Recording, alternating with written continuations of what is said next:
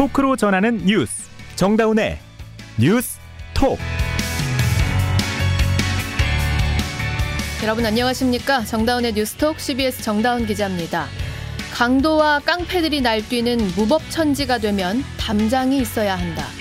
이재명 더불어민주당 대표가 오늘 기자회견을 열고 불체포 특권의 필요성을 강조했습니다.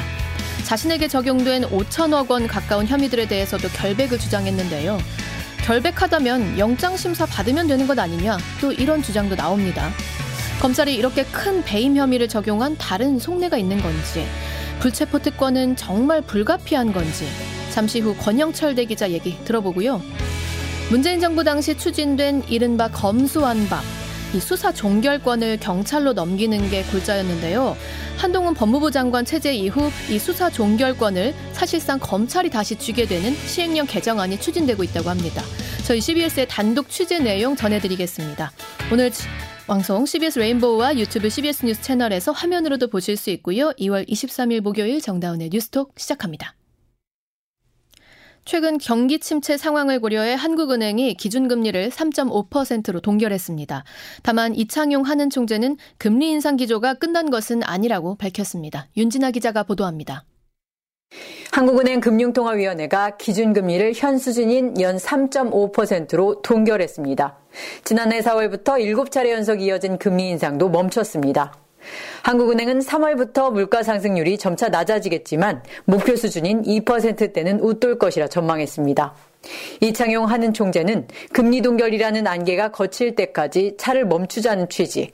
그러니까 불확실성 여부를 지켜보고 대응하기 위해 금리 인상을 중단한 것이지 인상 기조가 끝난 것은 아니라고 밝혔습니다. 긴축 기조를 상당 기간 이어나가면서 추가 인상 필요성을 판단해 나갈 것입니다.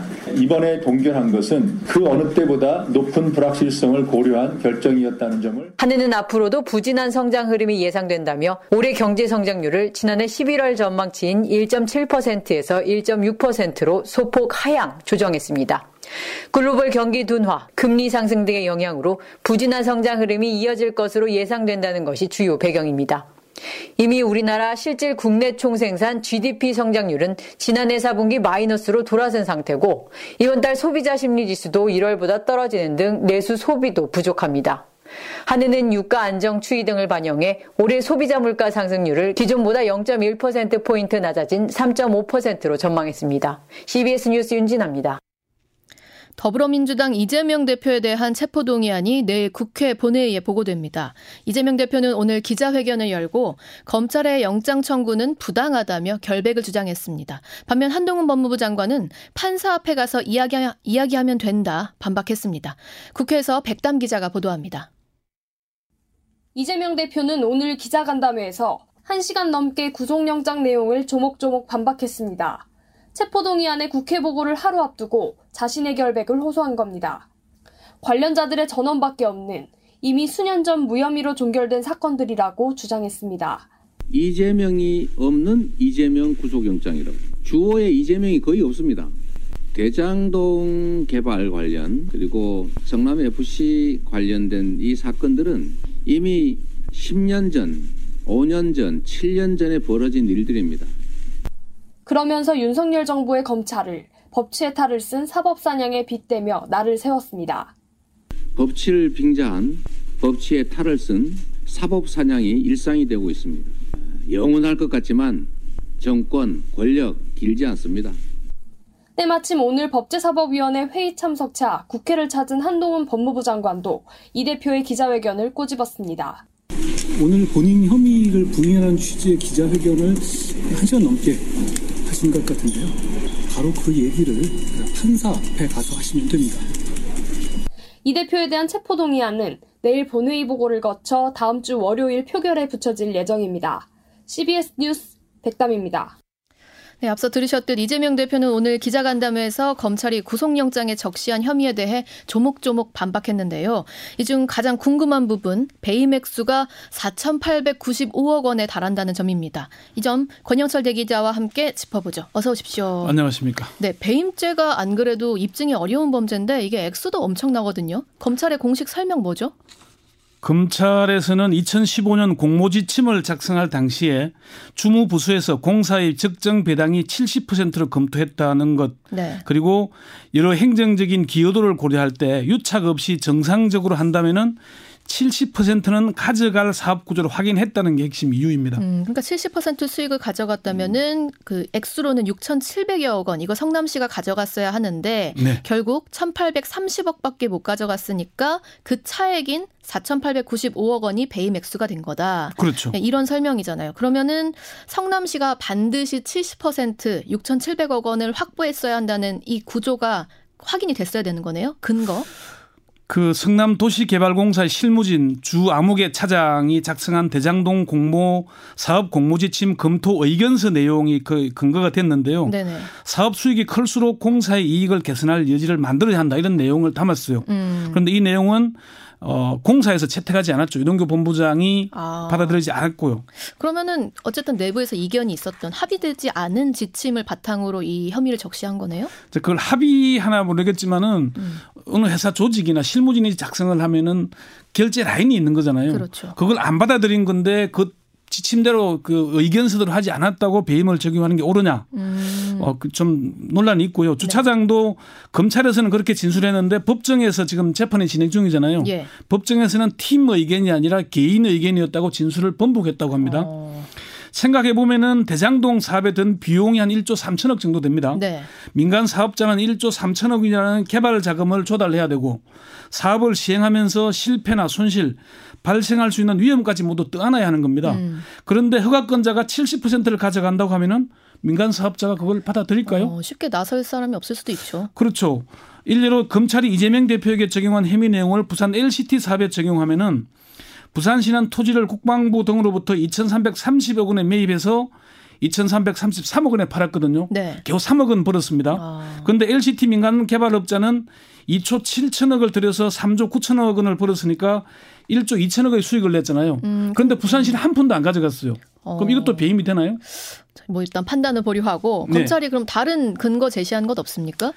검찰은 수사 과정을 통해서 뭐 여러 부분이 확인됐다고 했지만은 구체적으로 제시하는 근거나 자료는 없었습니다. 자, 어쨌든 뭐 재판에서 가장 쟁점이 될 부분 같고요. 네. 또 궁금한 거는 유동규 전 본부장을 기소할 때는 이 배임 혐의 액수가 651억 원 플러스 알파였거든요. 그렇죠. 그 네. 부분 재판 진행 중인데 왜 이재명 대표 기소할 때는 그 액수가 한 7배 이상 커진 거죠? 유동규 본부장은 이제 부지 매입 이 판매 가격에서 벌어들인 돈만 얘기한 거고요. 네. 나머지 이제 사업 수익까지 이거는 포함을 시킨 겁니다. 아파트를 지어서 이제 남긴 돈까지 포함을 한 거죠. 음. 어 그래서 이제 그 1년 반에 가까운 이런 7배를 늘릴 수밖에 없었던 게 음. 검찰이 이대로 가면은 사실 별 성과가 없잖아요. 수사 성과가. 수사 성과. 아, 예. 1년 반 가까이 수사를 해왔고 수사팀 규모가 엄청난 20명 넘는 검사들 투입했잖아요. 네네. 그런 걸 감안하자면은 어떤 결과를 제시해야 되는데 음. 한 5천억 정도 되는 이 정도는 규모를 크게 해야 뭐 먹힌다라고 본 거겠죠. 이례적으로 이원석 검찰총장이 입장문도 내고 퇴근길 방송 인터뷰도 했는데 네. 당시 내용 잠시 한번 들어보시죠. 지방 정권과 부동산 개발 사업자 간의 불법적인 정경유착 비리입니다. 그렇기 때문에 구속영장을 청구하는 것이 불가피했습니다. 배임 혐의를 제외할 경우에 성남 FC에 대한 133억 원의 제3자 뇌물 혐의만 남게 되니까 네. 배임이 핵심이 되는 거죠. 어. 사실 검찰총장이 개별 특정 사건에 언급하는 것도 제가 이례적이죠. 기자 생활 오래 하지만은 참 드물게 보는 사례 같습니다. 네. 두 번째 또 있나요? 예, 두 번째는 이게 이제 사자성어로 표현하자면은 허장성세, 음. 전문 용어로 얘기하자면 일종의 bluffing이 아닐까 하는 분석입니다. 전문 용어로 bluffing. 네. 그럼 이게 뭐 유죄인지 무죄인지 긴가민가한데도 그렇게 큰 배임죄를 적용했다 이런 내용인가요? 그렇습니다. 이게 제 분석이 아니고요. 검찰에서 특수수사로 이름을 날렸던 특수통 출신 법조인들이 한 얘기입니다. 네.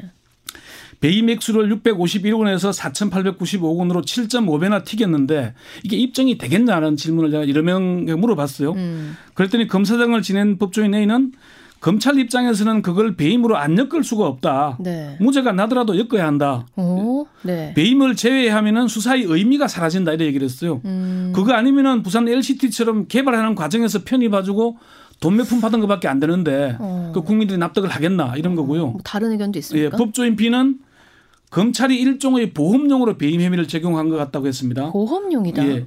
제3자 뇌물 혐의를 앞세울 경우에 이 사건이 대장동 사건이 안 되는 겁니다. 음. 대장동으로 얼마나 지금 1년 반 이상 떠들고 있잖아요. 네. 그러니까 그렇게 된다는 거고 음.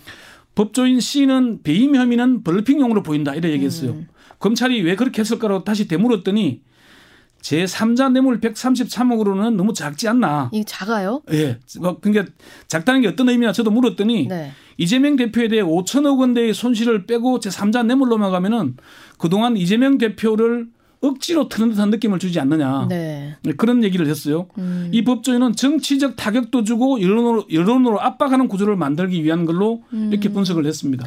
그런데 참 일반인의 관점에서는 이해가 잘 안 가요. 이게 네. 검찰이 어떻게 무죄가 날 걸 예상하면서 블러핑으로 단지 정치적 뭐 여론 형성 목적으로 이 혐의를 적용하면 안 되는 거 아닙니까? 이 특수 수사를 했던 사람들은 일종의 수사 기법이라고 얘기를 했습니다. 네. 특경가법상 50억 원 이상의 배임은 무기 또는 5년 이상의 징역행위거든요. 네. 이거 거의 사, 사형하고 같죠? 살인, 살인죄라. 예, 살인하고 같죠? 음. 기업인들 압박용으로 이용한다고 합니다. 배임 액수는 기업 규모가 클수록 수백억 원이 넘는 게 일반적이잖아요. 음. 검찰이 기업 관련 수사를 하면서 배임 혐의를 종종 적용하지만은 입증하기도 어렵고 무죄가 선고되는 사례가 적지 않다는 게 법조인들의 말입니다. 법조인 D는 이런 얘기도 했습니다. 배임은 여론 압박용이고 액기스는 제3자 뇌물로 보인다. 네. 나중에 유죄를 받았다는 게 중요하지 뭐가 무죄 받았는지 사람들은 별 관심이 없다. 아. 이렇게 얘기를 했어요. 여론전이다. 네. 음. 그러면서 국정농단 사건으로 수사를 받았던 롯데그룹 신동빈 회장에 대해서 500억 원대 횡령, 1250억 원대 배임 혐의를 적용했는데 이게 다 무죄가 났습니다. 음, 그랬죠. 네. 부산 LCT 관련해서도 BNK 전 회장이 300억 원을 대출해 준 게 음. 절차를 어겼다, 규정을 어겼다 그래서 배임 혐의로 기소가 됐거든요. 이것도 이 또한 무죄가 무죄가 났어요. 아, 그런데요. 네. 이렇게 만약에 블러핑일 가능성이 크다면 이재명 대표가 체포동의안 그냥 통과시키고 당당하게 구속영장 심사 받아보면 안 됩니까? 뭐 기각된다면 검찰 수사도 제동이 걸릴 거 아니에요? 그 대목은 뭐 기자가 판단할 건 아닌 것 같고요. 정치적인 결단이나 판단의 영역 아니겠습니까? 음. 어, 검찰도 이재명 대표도 지금 물러설 곳이 없는 상황 그런 걸로 보이기 때문 아니겠습니까 싶습니다. 네. 여기까지 듣죠. 권영철 대기자였습니다.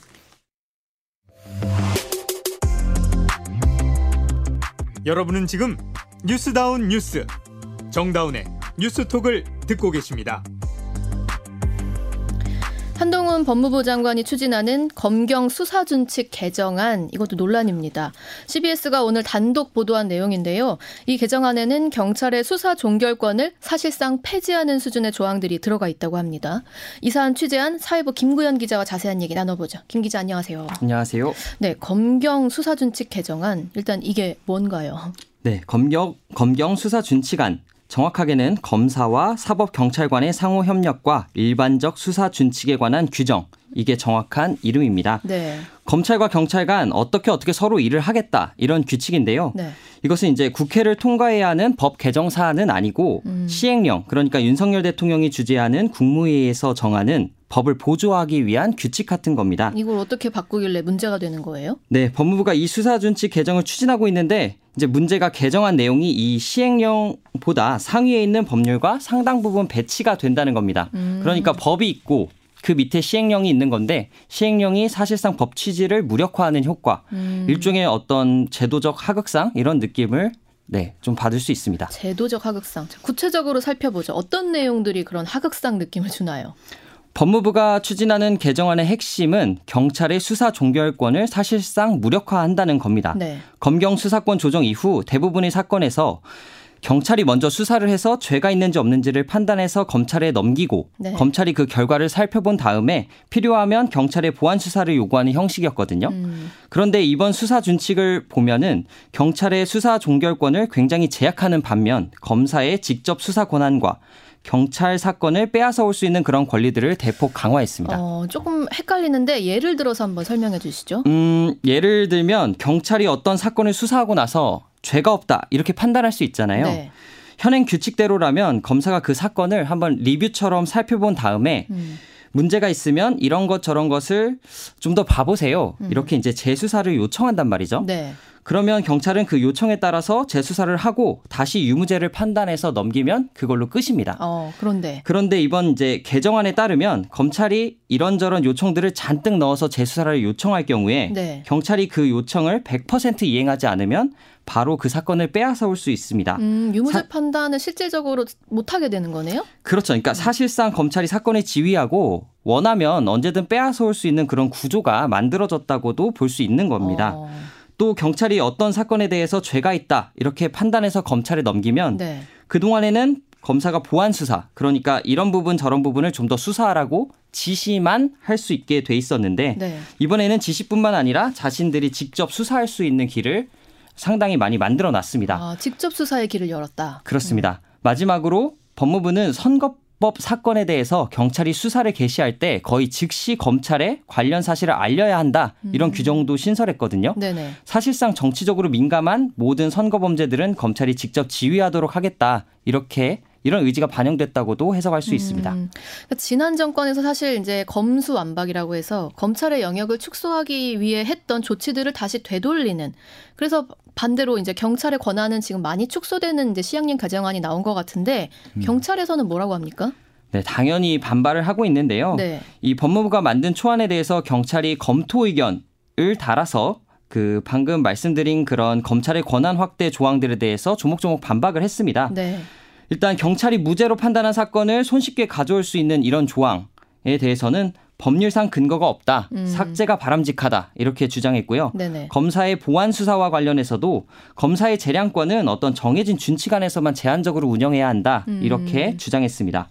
그리고 선거범죄 수사 개시에 관- 대해서 관련 사실을 알려야 한다. 이 음. 부분에 대해서는 논의된 적도 없는 사안을 추가하는 것은 부적절하다. 어. 이렇게 반박했습니다. 논의된 적도 없는 사안이라고 합니까?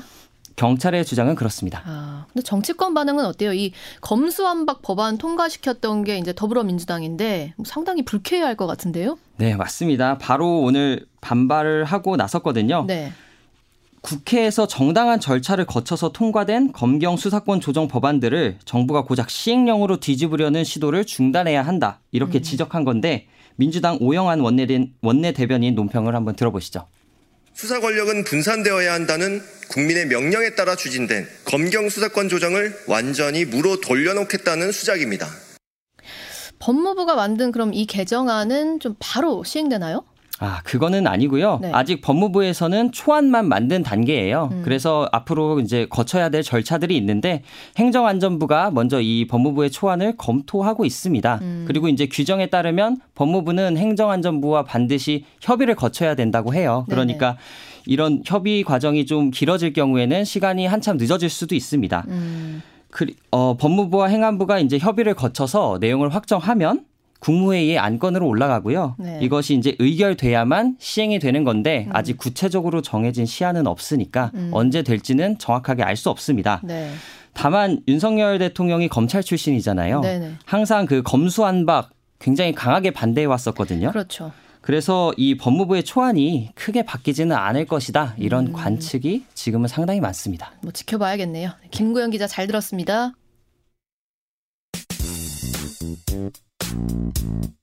이 시각 보도국입니다. 소득보다 물가가 더 빠르게 오르면서 가구당 실질 소득이 2분기 연속 감소했습니다.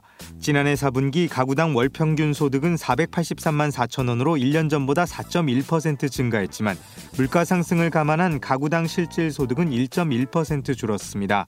특히 가계가 지출한 난방비와 이자는 역대 최대 폭으로 증가했습니다. 국군 방첩사령부가 역술인 천공 관련 의혹을 제기한 부승찬 전 국방부 대변인의 자택과 부전 대변인이 근무했던 서울 용산의 국방부 청사 대변인실 내 컴퓨터 등에 대해 압수수색을 진행했습니다. 방첩사는 부전 대변인의 군사기밀보호법 위반 혐의에 대한 신고가 접수돼 압수수색을 실시했다고 밝혔습니다. 법률 서비스 플랫폼인 로톡에서 소속 변호사들의 수임 광고를 금지한 대한변호사협회와 서울지방변호사회에 대해 공정거래위원회가 과징금을 부과했습니다. 공정위는 변협의 행위가 변호사들 간 자유로운 경쟁과 소비자의 선택권을 제한했다고 판단했습니다. 다음 달 초등학교에 입학해야 할 취약 대상 가운데 75명의 소재가 확인되지 않아 경찰이 수사를 벌이고 있습니다. 이 시각 보도국이었습니다.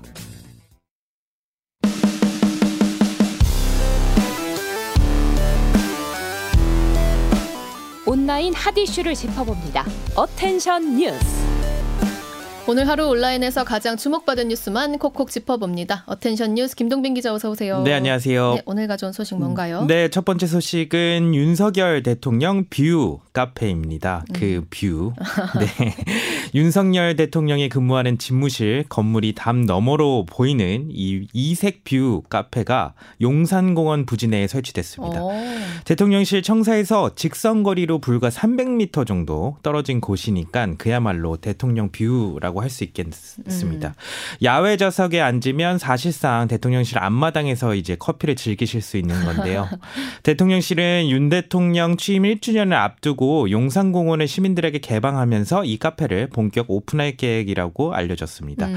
국립용산공원을 관할하는 국토부가 민간을 위탁하는 형태로 운영되고요. 네.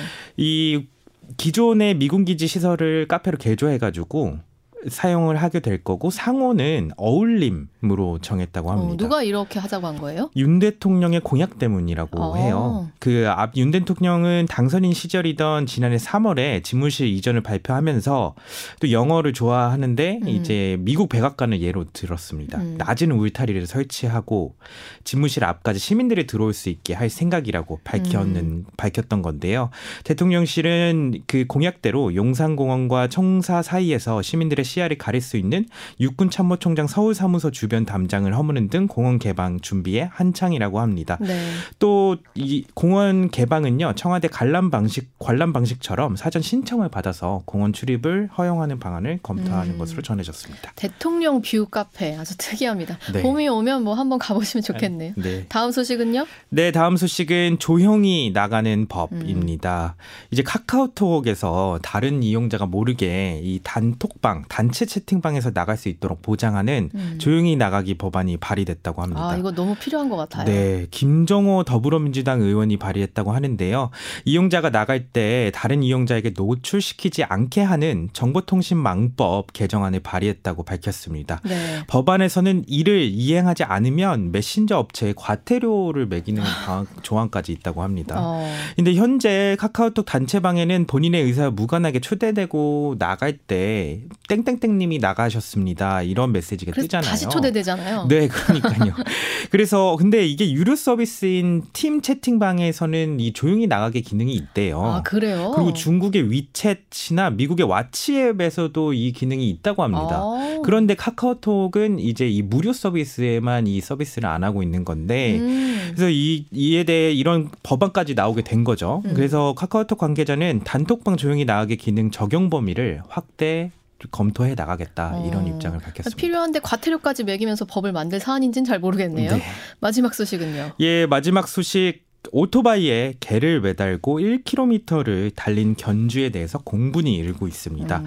이 사실을 보도한 전주 MBC에 따르면 오토바이에 끌려간 개는 발톱이 빠지고 배와 다리에 피가 흐르는 등 바닥에 쓸려서 전체 4주의 상처를 입었다고 아이고. 합니다. 이 모습을 목격한 한 주민이 경찰에 신고까지 했다고 하는데 그런데 이 70대 견주 경찰의 한 해명이 더 황당합니다. 이그 이사하려는데 옮길 방법이 없어서 오토바이에 물고 달렸다. 에? 이게 말이 이런 됩니까? 취지로 경찰에 답했다고 합니다. 어휴. 그래서 좀 걱정인데 현재 익산의 한 보호소에서 현재 치료를 받고 있는데 개 주인에게 무혐의 처분이 날 경우 이 강, 개는 다시 그 견주에게 돌아가야 한다고 해요. 아. 그 동물보호법상 동물에 대해 상해나 질병을 유발하면 2년 이하의 징역이나 2천만 원 이하의 벌금이 부과되는데요. 수사 결과를 음. 지켜봐야 될 것 같습니다. 아니 아직도 동물을 이렇게 다루는 사람이 많다는 게 그러니까요. 아니 그리고 방법이 개 주인에게 무혐의 처분이 나면 다시 주인한테 돌아 간다는 것도 네. 뭐 대안이 없을지 좀 궁금해지네요. 네, 한번 계속 지켜봐야 될 것 같습니다. 네, 여기까지 듣도 김종, 김동빈 기자였습니다. 네, 감사합니다. 이어서 간추린 소식 잠깐 전해드립니다. 다음 달 초등학교에 입학해야 할 취약 대상 아동 중 75명의 소재가 확인되지 않은 것으로 나타났습니다.